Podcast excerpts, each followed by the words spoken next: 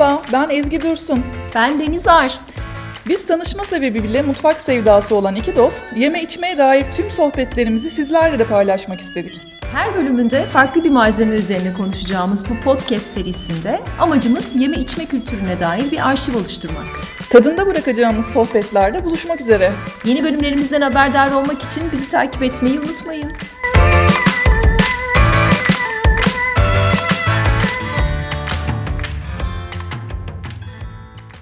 Herkese merhabalar.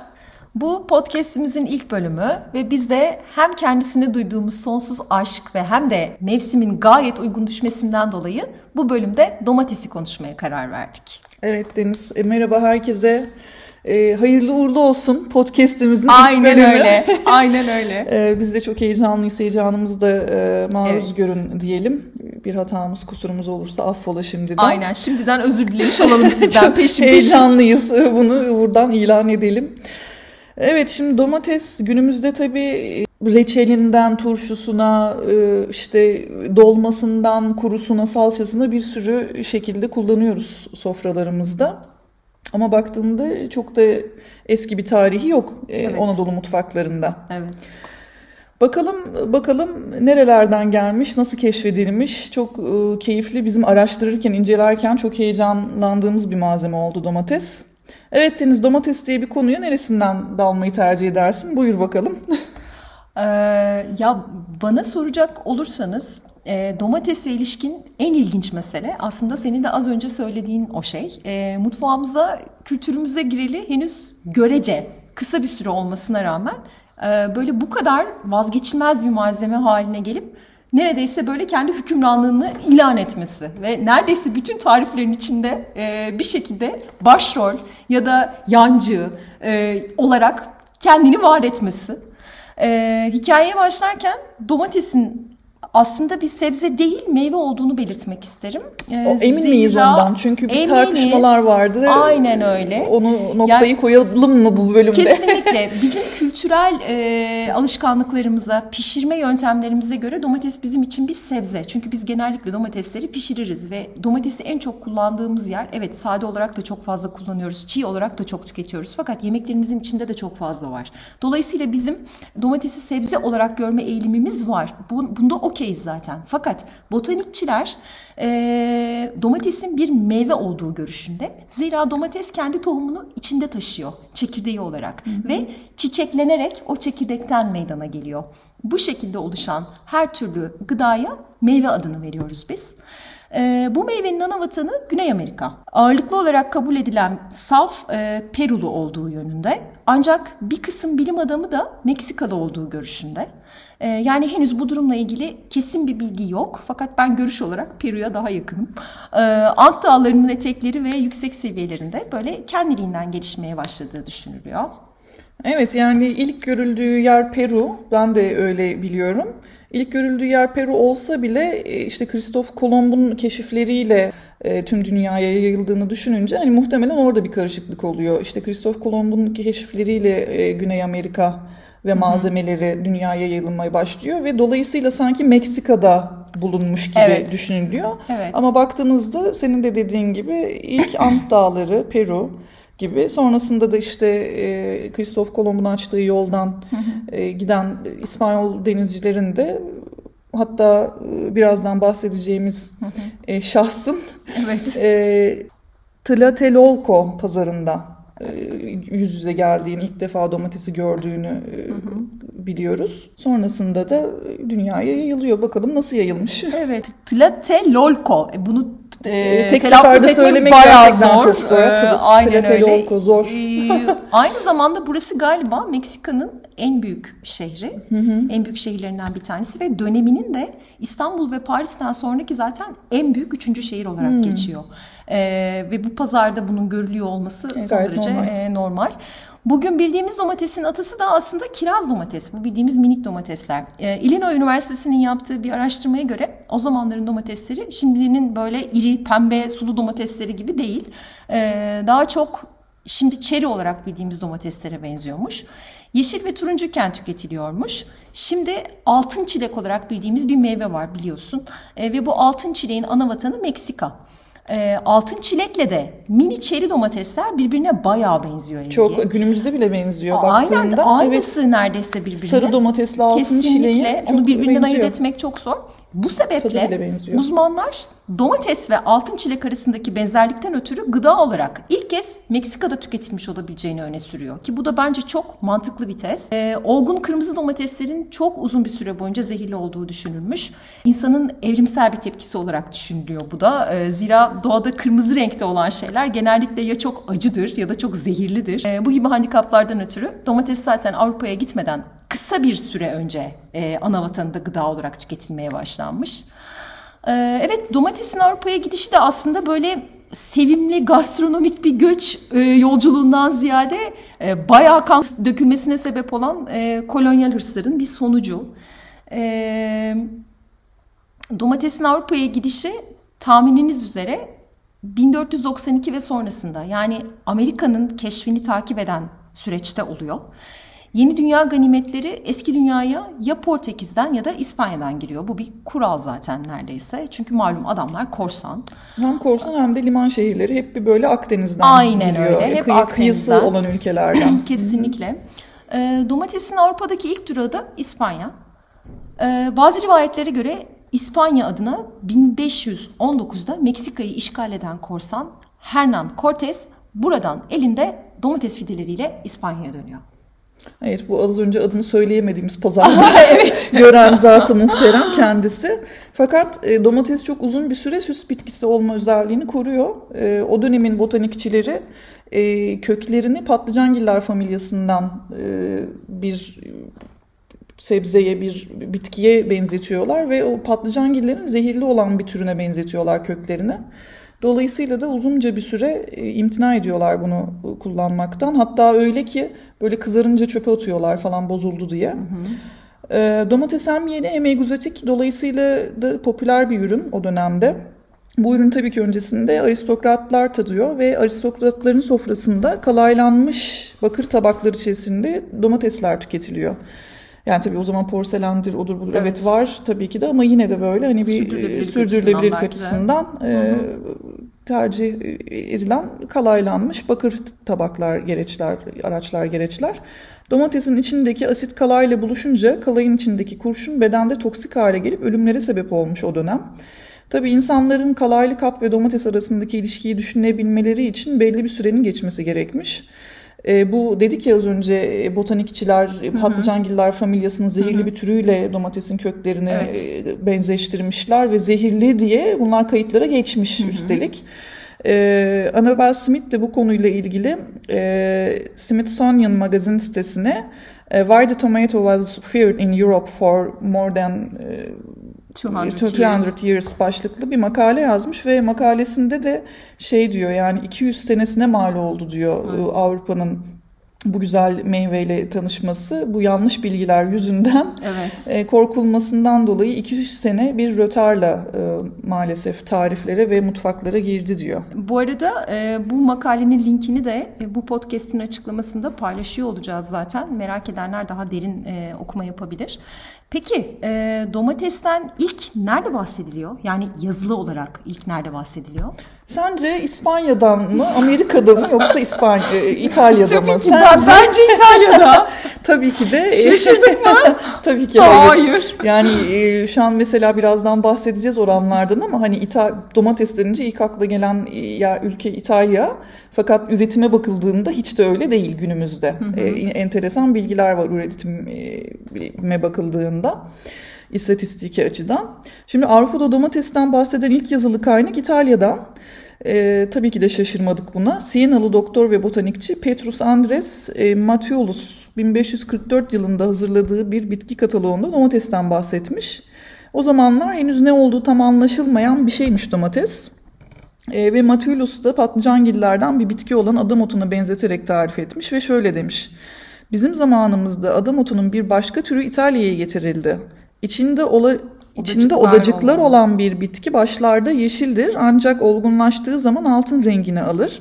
Patlıcan ve mantar gibi yenir. Yani tuzlanıp biberlenerek yağda kızartılır demiş. Yani çiğ tüketmemişler ve e, pişirerek tüketmeye başlamışlar aslında Evet, İtalya'da 1544 1500 yılında yani yıl, yılların başında.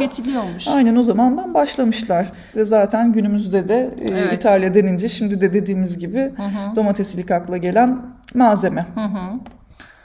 Ee, bu arada biraz etimolojiye de girelim yeri gelmişken. Menşei ülke olan Meksika'da domatesin adı tomatl.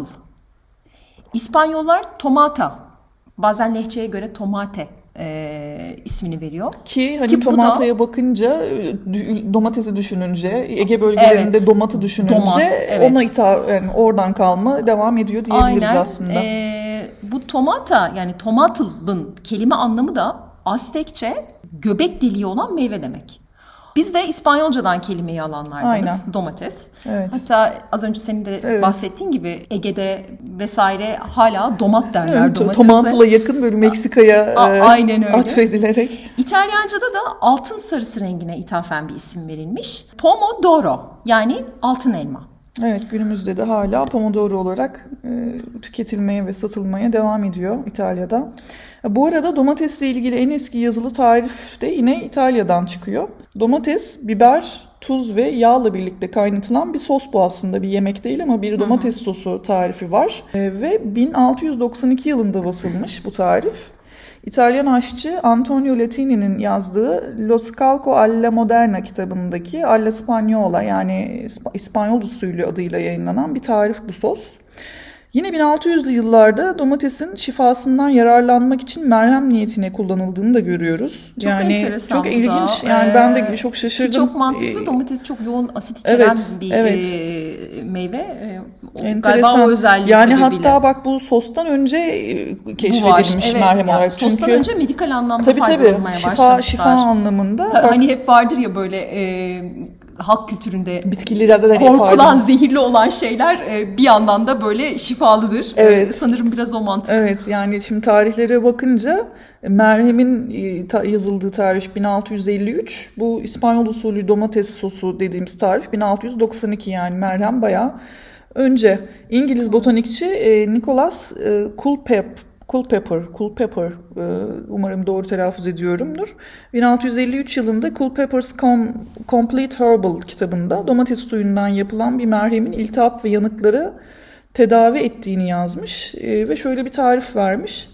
Gevrekleşinceye zeytinyağıyla haşlanan yapraklar, süzüldükten sonra bal mumu, çam sakızı ve biraz da neft yağı ile karıştırılmasıyla elde edilen bir merhem e, ülser hastalıklarına ve yaralara iyi gelir demiş. Ay, çok enteresan. Neft yağı. İlginç bak ona da bir bakalım. Ben Evet. şey yapmadım. Bir Üzerine gitmedim. lazım gerçekten.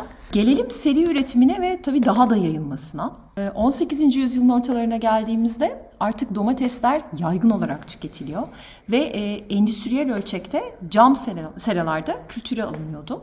Bu yüzyılın sonundan itibaren İtalya'da ilk salça fabrikaları kurulmaya süper. başlanmış. Pomodoro doppio concentrato. İki kere konsantre domates. Aa, çok iyi. Napoli'de yassı ekmek üzerine domates ekleme geleneği var. Hmm, o zaman e, şimdi domates ve ekmek deyince benim Evet. aklıma ilk gelen tabii ki bruschetta, Bruschetta, oluyor. evet. Yani hani İspanya'da da bir benzeri var. Evet. E, yani demek ki Napoli'den mi çıkma diyelim. Napoli'den Bruschetta'nın tarihini ben incelemedim. Bir bakmak lazım ama e, böyle sanki deyince de şimdi insanın ger- aklına geliyor.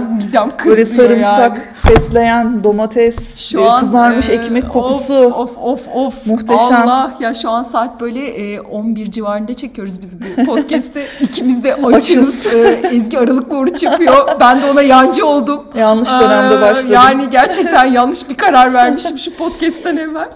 Ee, neyse ne diyorduk konumuza dönelim. Bu bruschetta aslında Napoli pizzasının o çok iyi bildiğimiz margarita'nın da atası olmuş oluyor. Ee, bugün bayılarak tükettiğimiz o mm, pizzaya evriliyor bu süreç.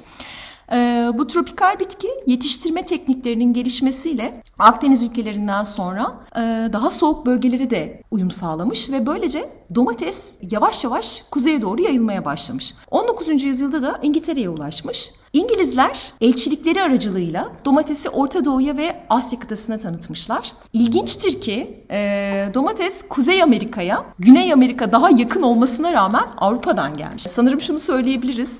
İtalya'da yeniden hayat bulan domates Avrupa'dan yola çıkıp atalarının yaşadığı Amerika'yı tekrar fethetmiş. Kuzey Amerika'da Amerika'nın kurucu başkanlarından Jefferson'ın Virginia e, Monticello'daki sebze bahçelerinde 1809 ila 1824 yılları arasında domates ekimi yaptırdığı biliniyor.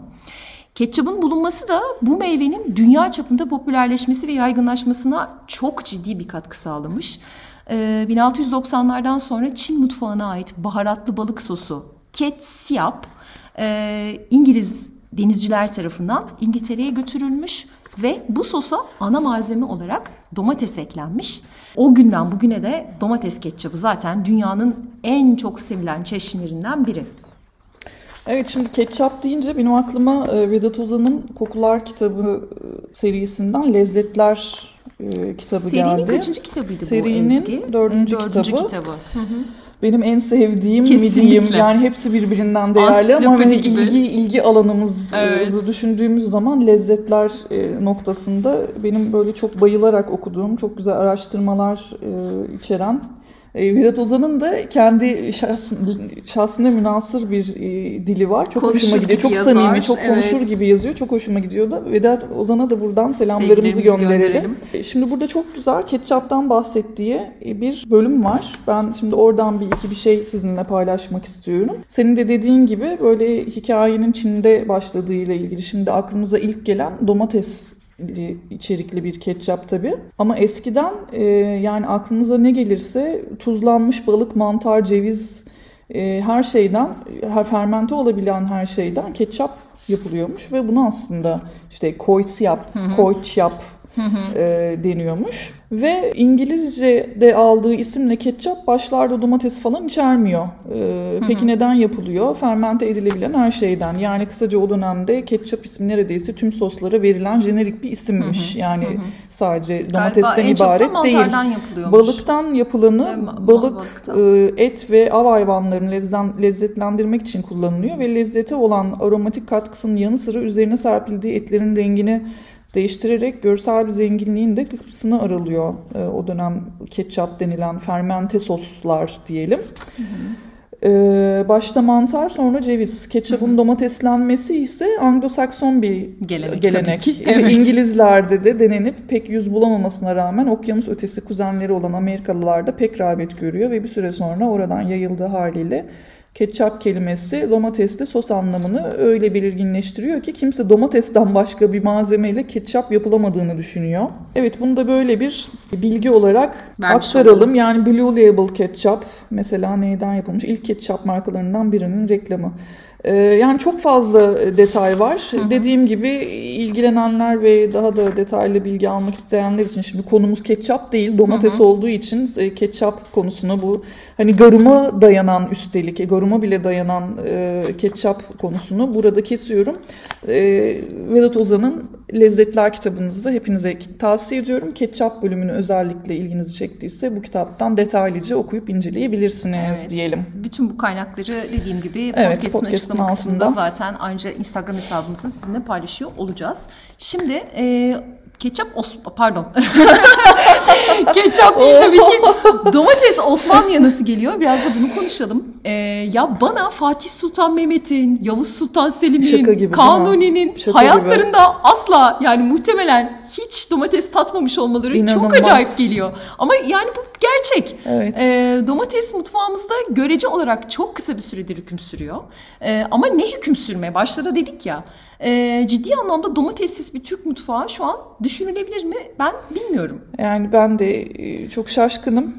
e, 200 yıllık bir geçmişi e, evet. olmasına rağmen şu anda inanılmaz bir alışkanlık var bu malzemeye hepimiz üzerinden. Anadolu'da domatesle ilgili ilk kayıtları 3. Ahmet döneminde damat İbrahim Paşa'nın aylık olarak tuttuğu 1723 yılındaki masraf kayıtlarında rastlıyoruz. Domatesi Osmanlı'ya tanıtan ve tohumlarını ilk getiren Halep'te 1799-1825 yılları arasında İngiliz konsolosu olan John Barker'dı. Ee, bizim mutfağa da 19. yüzyılın ikinci yarısı girdiği biliniyor. Özge Samancı e, bu dönemi işaret etmiş. Hı hı. E, mutfağımıza girişiyle ilgili. Sonuçta evet de başından beri dediğimiz gibi Happy Top'u 200 yıllık bir süre gerçekten inanılır gibi değil. E, Mehmet Kamil'in 1844 yılında kaleme aldığı Melceüt Tabahin yani Aşçıların Sığınağı adlı yemek kitabında ilk kez domatesli bir yemeğin etli domatesli olmasının tarifi yer alıyor.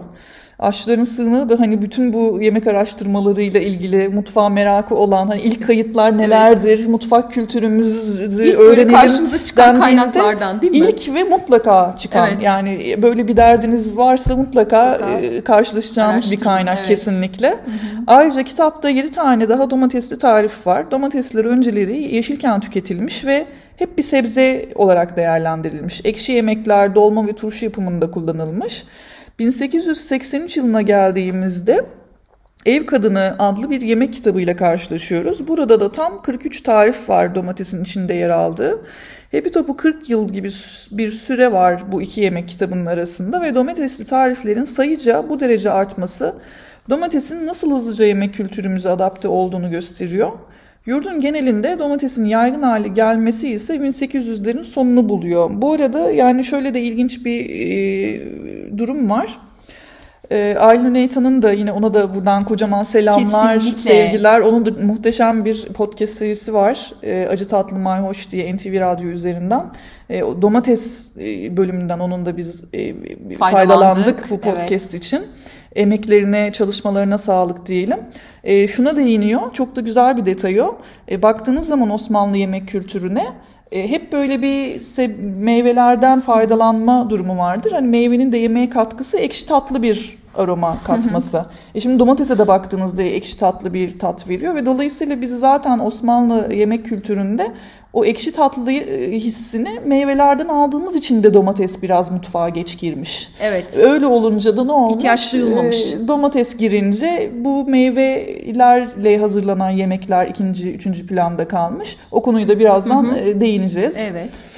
Ee, Akdeniz tarihçisi Fernand Braudel e, yeme içmeye, Akdeniz'in yeme içme kültürüne dair de çok fazla şey söyler. E, çok önemli bir isimdir yine yemek araştırmacıları için. Akdeniz mutfağının üç karakteristik malzemesi vardır der Braudel. Bunlardan bir tanesi zeytin, bir tanesi buğday, bir tanesi üzüm. Yani nereye baksanız bununla yoğrulmuş bir kültür ve ticaret ağı görürsünüz Akdeniz'de. Özellikle 1800'lerden sonra 1800'lerden e, bu yana domatessiz bir Akdeniz mutfağı, özellikle de Türk mutfağı düşünemiyorum. Peki nasıl oldu da bu yabancı meyve böyle birdenbire mutfağımızın demirbaşı oldu? En fazla satın aldığımız 3-5 malzemeden biri haline geldi. Nasıl oldu da biz bugün domatesi hem çiğ hem pişmiş hem de bin bir türlü muhafaza şekliyle mutfak kültürümüze bu kadar hızlı bir şekilde adapte ettik? Osmanlı mutfağı Hatta öncesinde de Selçuklu mutfağı Ezgi. E, bu konuyla ilgili de hemen ufak bir parantez açayım. Ömür Akkor'un ödüllü kitapları var Osmanlı mutfağı ile ilgili. E, bu anlamda tarifleri ve biraz da kültürü merak edenler yine Ömür Akkor'un eserlerine de bakabilirler. E, Osmanlı mutfağı Dediğim gibi ve hatta öncesinde Selçuklu mutfağı yemeklerde ekşi ve tatlının bir arada kullanıldığı bir mutfak. Az önce senin de söylediğin gibi. E, temel malzemeler nedir? Et, sakatat, buğday, nohut, mercimek, yoğurt, yabani otlar ve bu temel malzemelerin kestane, koruk, erik, kayısı, zerdali gibi meyvelerle çeşilendirildiği geleneksel bir mutfağımız ve bu mutfağın da yüzyıllardır bizde yarattığı bir damak hafızası var. Domates tek başına bünyesinde hem tatlı hem de ekşi tatları barındıran bir malzeme. Umamisi oldukça yüksek. Domatesin mutfağımızda yaygınlaşmasıyla birlikte az önce de konuştuğumuz gibi bir zamanlar yemeklerimize çeşni olan neredeyse tüm meyvelerin esamesi okunmaz olmuş. Ve böylece domates her yemeğin içine girmiş. Ee, sadece yemeklere çeşnilik etmekle kalmayıp kendi halindeyken de çok lezzetli olduğu için çiğ de tüketilmiş. E bu tabii ki yemek kültürümüzde bir parça sığlaşmaya sebep olmuş. Çünkü baktığımız zaman o eski orijinal tariflere aman Allah'ım yani sadece yemekler değil kuru yemişlerin bile kullanıldığı e, muhteşem tarifler görüyoruz. Evet.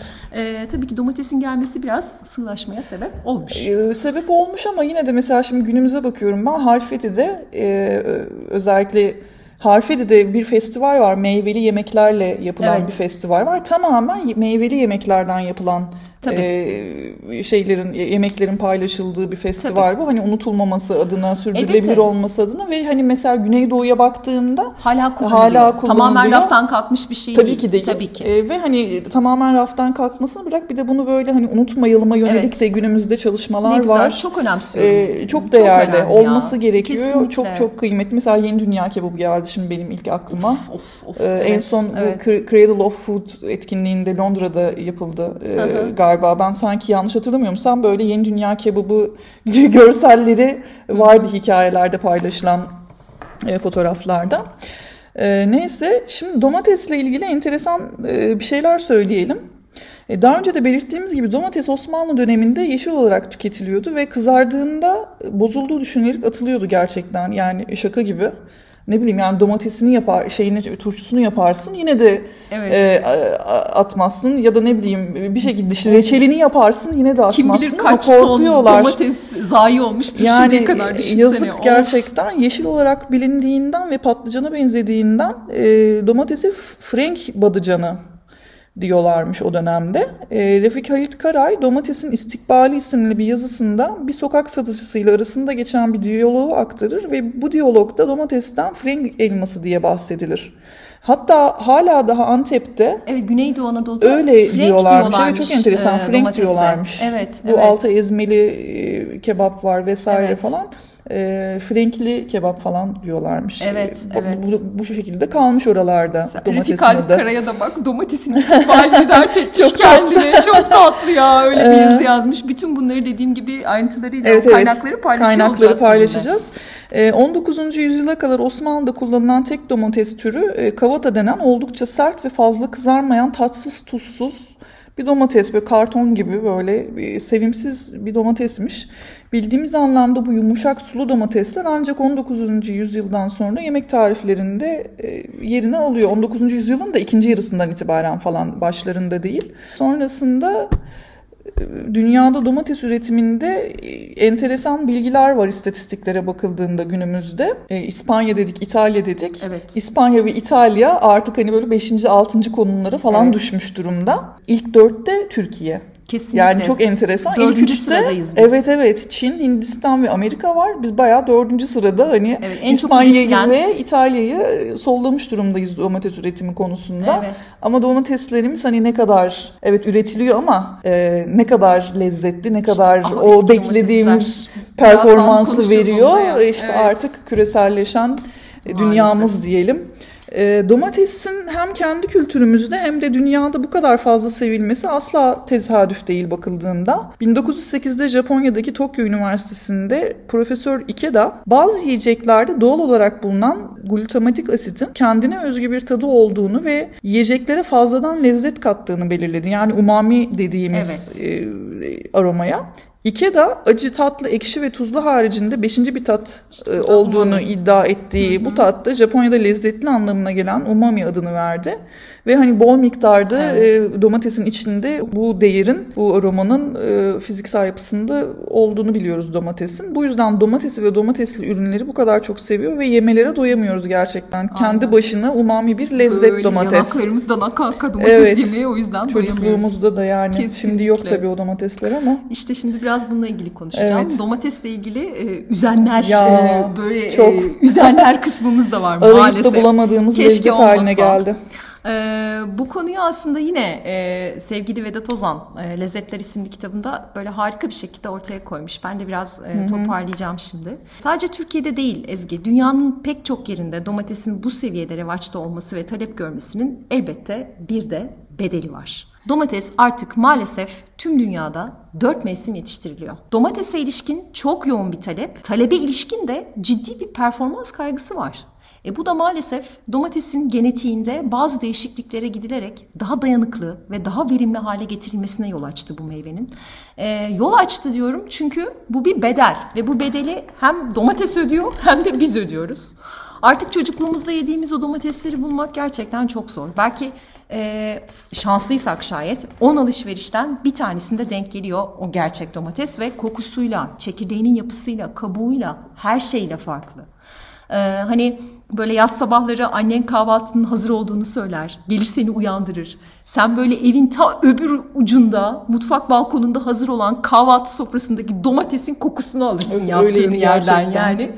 Ee, bilirsin böyle annem biraz kekik serpmiştir üzerine biraz nane serpmiştir. Böyle zeytinyağı dökmüştür mis gibi. Birazdan böyle taze ekmeği o yağ banacağını bilerek e, kalkarsın o yataktan. Yani işte böyle bir şey. Maalesef neoliberalizm en basit zevklerimizi böyle birer anıya dönüştürdü hayatımızda. Domates kendi yoğun bir kültürel yolculukla dolu. Biraz da kanlı geçmişinin gölgesinde 1961 yılına geldiğinde Andy Warhol'un Campbell's Tomato Soup isimli serisinin ana temalarından biri oluverdi. Ee, bu da başlı başına neoliberalizmin ironilerinden bir tanesi zaten.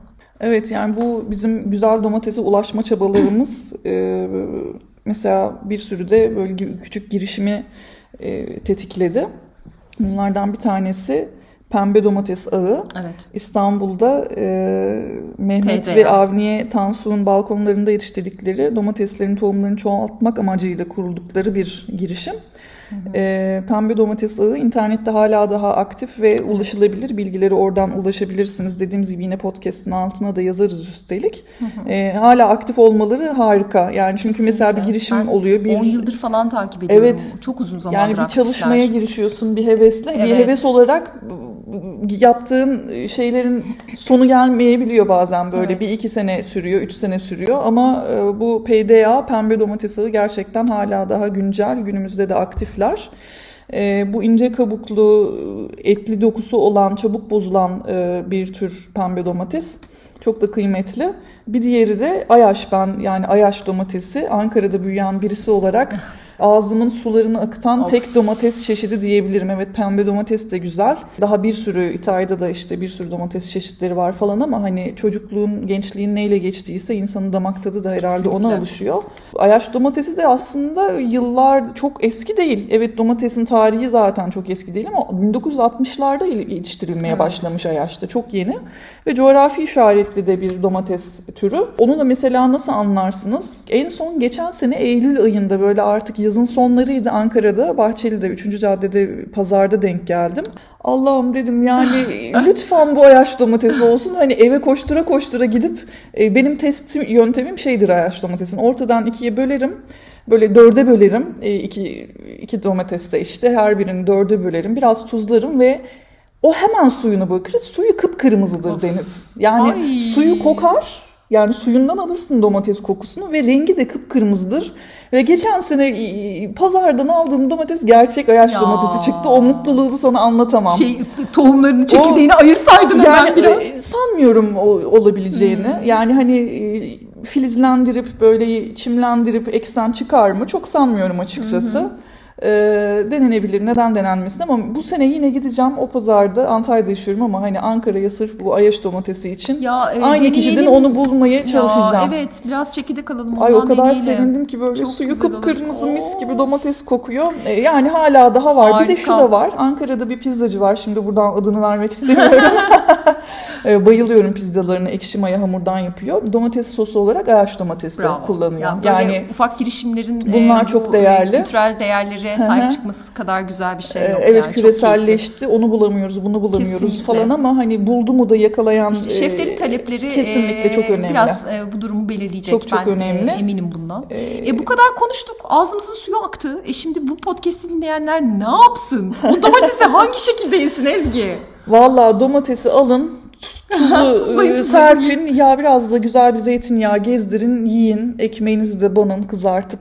En güzeli bence o. Bir de benim için şakşukadır. Aa. Domates dedin mi şakşukadır yani. Kesinlikle. Ee, ama hani e, onları biliniyor diye düşünüp bir kenara koyalım. Zaten hani bilmeyen yok diye düşünüp. Ee, şimdi gazpacho geliyor benim aklıma. Gazpacho'nun rengi soluk turuncudan pembeye veya kırmızıya kadar değişir. Şimdi bunun sebebi kullanılan domateslerin olgunluk seviyesi, cinsi vesaire nerede yetiştiği ona göre değişiyor. E, Aslında bu çorba önceleri domatessiz hazırlanırmış. İnanmak e, gerçekten güç. domatessiz hazırlanan bir gazpacho enteresan ama Avrupa'da ancak 1492 senesinde Amerika'nın keşfiyle domatesle e, tanışıyor Avrupa. Fakat biliyoruz ki 711 1492 arasındaki Endülüs döneminde çiftçiler Güney İspanya'nın tarlalarında ve özellikle sıcak ve uzun günlerde gazpacho içiyorlardı. O zamanlar gazpacho su, zeytinyağı ve sirkenin ekmek kırıntılarını yumuşattığı bir karışımdan başka bir şey değilmiş. O zamana kadar sadece sözel olarak aktarılan bu geleneksel ve popüler kırsal tarifin bir tarif kitabında yer alması 18. yüzyılda gerçekleşiyor ve domateslerin tarife eklenmesi de 19. yüzyılın başlarını buluyor. Yani bayağı bir zaman. Yani çok ilginç. Evet, evet. evet. Hepsi böyle parça parça gelmiş. Tam da o sıralarda İspanyol burjuva sınıfı bu müte, mütevazi tarife ile ilgili böyle merak etmeye başlıyorlar neymiş bu falan diye. Üzerine farklı sebzeler ekleyerek onu çeşitlendirmeye, çeşitlendirmeye başlıyorlar ve süslü porselen tabaklarda önemli misafirlerine servis etmeye başlıyorlar böyle böbürlenerek. Bakın böyle bir tarif yediniz mi siz daha önce? Bakın biz böyle şeyler yiyoruz gibi. 20. yüzyılın ortasına gelindiğinde ise elektronik aygıtların hızlı ve kapsamlı bir şekilde İspanyol barlarına ve restoranlarına girmesiyle artık hani mutfaklara giriyor e, evet. Gazpacho. Sonuç olarak sebzeleri püre yapma işi oldukça kolaylaşıyor artık ezilmekten çıkıyor. Evet. E, fiziksel güce gerek yapmak. kalmıyor. Evet 60'larda da artık özellikle Kuzey Avrupalı turistlerin İspanya İspanya'yı keşfetmesiyle, talın etmesiyle diyelim, hı hı. gazpacho kendini bir anda uluslararası ölçekte bir e, seviyede buluyor. Ya e, gazpacho gerçekten çok ferahlatıcı, çok güzel bir tarif. E, malumunuz İspanya oldukça sıcak bir yer. Bir de senin geçmişin var İspanya'da evet, değil mi? Evet bir süre yaşadım ben İspanya'da ve inanın o sıcakta e, çok çok güzel gidiyor yani. E, İspanya'da böyle bir herhangi bir tapas para gittiğinizde yazın e, ikram olarak verirler size gazpacho'yu. İşte bir e, ev gezmesine eve gittiğinizde mutlaka e, dolapta e, yani haftada bir defa yapılır illaki. Benim de İspanyol e, dostum e, çok sevdiğim Rafi'nin anneannesinin orijinal gazpacho tarifi e, var bende. Hmm, işte şarap sirkesi, biraz acı biber, biraz normal yeşil biber, ekmek kırıntıları, e, domates ve zeytinyağının tabii ki salatalığın olduğu, biraz da kimyonun olduğu çok böyle Aa, kimyon. orijinal. Evet Aa, çok, çok az ama Maş. çok çok az. Çok güzel bir tarifi var. E, onu da paylaşacağım sizinle. Yani orijinal Endülüs hmm. ve bu aileden miras kalan tariflerden Ay, bir tanesi. Onu e, paylaşıyor olacağım sizinle. Bu arada gazpacho yani yaylalarda bilmiyorum belki başka şehirlerde de ama Antalya'da mesela yaylalarda sulu salata deriz. Kesinlikle, kesinlikle. Ee, aynen. Ben çok yaparım Bizim özellikle çok yazın. Olan evet şey. evet. Yani işte Akdeniz ülkeleri Akdeniz, diyelim. Böyle evet. benzer meyveler, sebzeler yetiştirilince tariflerde birbirine benzerlik gösteriyor. Evet. Hani sulu salata da nedir? Yani ben şöyle yapıyorum. Domates, salatalık, biber, soğan. Mutlaka soğan. Soğan gazpacho'da soğan, da var bu arada he, soğan, az önce tabii e, ki. İşte belki çok küçük bir sarımsak, Hı-hı. zeytinyağı, tuz vesaire artık hani nane belki e, eklenebilir. Ondan sonra blenderdan geçiriyorum. İçine de buz atıyorum yapıyorum. Aa, o artık makarnanın, oh, pilavın yanında mis, harika, harika bir şey oluyor. tek başına bile içilir yani hiçbir şeyin yanında olmasa da. Şimdi pankon tomate var bir de. Hı-hı. Domates e, Avrupa'ya yani bruschetta gibi böyle. Hı-hı. Domates Avrupa'ya sonradan geldiği için domatesli ekmeğin tarihi kayıtlarını da ilk olarak 18. yüzyılda görürüz. Bu arada İspanyol bir tarif yine pankon evet, tomate. Evet evet evet İspanyol'da böyle yine e, tapas türü diye, diyebiliriz. Böyle atıştırmalık yani e, önden ikram edilir. Joseph Yadanosa Igiro. Katalan şef e, 1938 yılında büyük annesinin kendilerine bu yemeği yaptığını anımsadığını anlatıyor. Katalan tarihçi Nestor Lujan ise ilk yazılı kaydın 1884 e, yılında olduğunu söyler ve bir domates hasatı esnasında kuru ekmekleri yumuşatmak ve ıslatmak yine bak e, bir ekmek ıslatma işi evet, var. Evet. Domateslerin ekmeklerin üzerine sürdüklerini e, belirtiyor. Ya e, bu pankon tomatanın bu kadar lezzetli bir şey olabileceğine belki inanmazsınız. Gerçekten yani, ben e, hala inanamıyorum. Böyle anlata anlata bitiremiyor her yiyen. Ben ne e, olabilir diyorum ne kadar. o kadar çok seviyorum ki bu tarifi. Fakat Türkiye'de asla İspanya'daki gibi olmadı. Yani aynen onların yaptıkları gibi yaptım. Fakat İspanya'daki o lezzeti asla alamadım. E, bu arada İspanya'da pan con tomata kahvaltıda da yeniyor. Hmm. Tapas olarak da yeniyor. Kahvaltıda çok sık yeniyor. Bir tuzlu kahvaltı var, bir tatlı kahvaltı Kahvaltıda var. Kahvaltıda da mı sarımsaklanıyor ekmek peki? Sarımsaklanması çok rastlanan bir şey Öyle değil mi? aslında. Ha. İşin enteresan tarafı o. Galiba sarımsak daha böyle e, artizan mutfaklarda yapılan bir Hmm. şey. Halk ekmeği çok fazla sarımsaklamadan yapıyor bu işi. Tabii burada çok önemli bir püf noktası var. O ekmeğin özel bir ekmek olması gerekiyor. İspanyolların barra diye bir ekmeği var. Bu ekmekle güzel oluyor bu. Bizim bagetimize benziyor ama daha farklı bir şey. Zaten o yüzden bir türlü burada e, o tadı alamıyorum. Yani ekşi maya ekmekle falan yapılacak bir şey değil pankon tomata. Dediğim gibi İspanyolların bir tuzlu kahvaltısı, bir tatlı kahvaltısı var. Tuzlu kahvaltıda bu pankon tomatanın yanında illa bir kahve alıyorlar. Tatlı kahvaltıyı da Endülüs bölgesinden bahsediyorum. Domates ve kahve. Ay, Aynen enteresan. öyle. En, e, Endülüs kahvaltısından bahsediyorum. Tatlı kahvaltıyı da churros. Ya çikolatalı ya da sade churros ve e, kahve eşliğinde yine yapıyorlar. Çok basit. Ekmeği birazcık kızartıyorlar. Domatesi taze taze rendeliyorlar ve biraz üzerine yayıyorlar ekmeğin. Ve ondan sonra tuz Zeytinyağı. e, ve bolca da zeytinyağı. Olay bu aslında. Peki şey e, bir tarifte de domatesi sürterek ekmeğin üstüne sürterek yaptıkları gibi bir şey ben e, okumuştum. şimdi genellikle artık e, pratik hayatta yapılanı bu. E, mutlaka o sarımsak sürme işi de var zaten. Ekmeği domates sürme işi de var. E, bunlar var, Var. evet hı. ama pratik Genelde sosyal hayatta Hı. halkın yaptığı şekli bu. Hatta o domates sos çoğu zaman hazır e, olur restoranlarda. o Üstüne gelir servis. siz kendiniz yaparsınız pankon Hmm. E çünkü yumuşar yani. Tabii ki Evet. o önceden yapılacak bir şey Tabii, değil. tabii. Ee, Yani yine bruschetta'ya benziyor. Bak şimdi Evet, böyle evet. hep bir ekmekle birleşiyor. Ee, Kesinlikle. domates bir, bir bölümde bir de istersen böyle koca bir Kesinlikle ekmek bölümü bir yapalım. ekmek yapmamız Ee, gerekiyor. doya doya ekmeği Aynen konuşalım. öyle. Şimdi domatesli bir tarif verelim istersen. Yani domatesli yani bir sürü domatesli pilavı, banca, şakşukası vesaire yani muhteşem tarifler var. Ee, ama size ben e, bir domatesli makarna tarifi vereyim ama herhangi bir domatesli makarna tarifi değil bu. Ee, İlvan Uysal Bottoni'nin 6 Temmuz 2020 tarihli Hürriyet gazetesindeki köşe yazısından Vay, vay, bir vay, vay. tarih. Kendisine de Ee, sevgilerimizi Ya kocaman buradan. Elvan, Elvan ablaya, Elvan Uysal Bottoni'ye sevgilerimizi, selamlarımızı gönderiyoruz. Onun da hem muhteşem kitapları var, bir bölümü de onun kitaplarına Kesinlikle, ayırabiliriz. Çok seve doyurucu seve. kitaplar Evet. gerçekten. Hem de inanılmaz e, araştırmacı ve çok becerikli bir insan kendisi. Çok severek takip ediyoruz diyeyim. Michelin yıldızlı bir aile işletmesi olan e, David Torrio restoranın şefi Kiko Çereya'nın bir tarifini vermiş Elman Uysal Bottoni köşe yazısında. Şimdi bunun için 240 gram makarna. E, Makarnanın da cinsi ne olmalıydı? Şimdi buraya belirtmemişim ama özel bir makarna öneriyor tarifinde. Şimdi o tarifin linkini de aşağıya koyacağız zaten. 240 gram makarna. Ben papardelli ile yaptım bu arada. Onu söyle burada bulamadım o cinsi çünkü. 250 gram San Marzano cinsi, 50 gram da Piccadilly cinsi domates. Bir havuç, bir orta boy beyaz soğan, bir dal kereviz, bir diş sarımsak, yarım bardak zeytinyağı, 20 gram tereyağı, 40 gram parmesan, bir çay kaşığı şeker, tuz, karabiber ve taze fesleğen. Şimdi soğan, havuç, kereviz minik küpler halinde doğranır. Zaten her İtalyan e, tarifinde bu üçlüyü kavurarak başlarsınız. Sofrito Ve dediğimiz. E, öyle Evet, mi? evet. Sofrito dediğimiz bu bir soğan, havuç, kerevizsiz Evet. yemek zor. Hep bunlarla başlanıyor. Bu işlemi bir rondo ile de yapabilirsiniz. Zeytinyağında sarımsak hafif renk değiştirene kadar kavrulur. Kıyılmış havuç, soğan, kereviz ilave edilerek kavrulmaya devam edilir. Sebzelerin yanmaması ama çiğ de kalmaması çok önemli. Özellikle soğanın iyice piştiğinden emin olduğunuzda küp şeklinde doğranmış San Marzano cinsi domatesler karışıma eklenir. Bir, par, e, bir parçacık şeker, tuz, karabiber de atılarak 30-35 dakika pişirilir. Domates rengini değiştirip turuncuya doğru gittiğinde ateşten alıp süzgeçten geçirilir. E ben blenderdan geçirmiştim yaparken.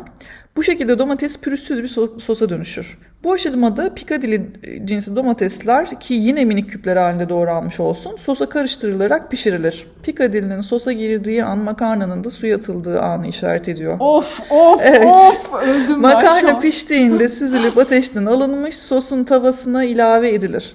Tereyağı ve parmesan iyice makarnaya yedirilir. Fesleğen ve zeytinyağı gezdirildikten sonra yıldızlı makarnanız hazır. Genel kanının aksine makarna süzüldükten sonra sudan geçirilmez. Sos ayrı makarna tabağında değil, sosun tavasında bağlanır arkadaşlar. Bu çok evet önemli bir husus. Makarnanın da Yani lezzetini tahmin edemeyeceğiniz kadar artıran değiştirir, bir şey. çok değiştirir. Sosun cinsine göre bağlama işlemi ateş üzerinde ya da ateşten alınmış tavada yapılabilir. David Dorio'nun domates sosu ateşten alındıktan sonra karıştırılmış olandan. Valla Evet. böyle güzel bir domates yolculuğuna çıktık. E, tarifi paylaştığı için de tekrar Elvan Ünsal Bottoni'ye teşekkür ederiz. Dediğimiz gibi aşağıya tarifin detayları, şey köşe yazısının tamamını e, koymuş olacağız zaten. Umarız ki ağzınızın suyunu ziyadesiyle akıtmışızdır. Evet. E, tadı damağınızda kalmış bir bölüm olmuş olmasını umuyoruz. Bugünlük bizden bu kadar. Diğer bölümlerde görüşmek üzere. Sözü Deniz'e bırakıyorum. İlk bölümümüzün sonuna geldik Deniz. Evet, ilk bölüm biraz bizim acemilik e, bölümümüz olacak. E, lafı birazcık uzattıysak, Uzattık. sohbetin tadını 45 kaçırdıysak şayet e, affınıza sığınıyoruz. Umarız zevkle sonuna kadar dinlersiniz. Ve umarız bu podcast'ten sonra kendinizi böyle mutfağa atıp domatese bir selam çakarsınız. E, yeni bölümlerde görüşmek üzere. Çok çok teşekkürler. Sevgiyle kalın. Kocaman sevgiler herkese teşekkür ederiz. Hoşça kalın. Hoşça kalın.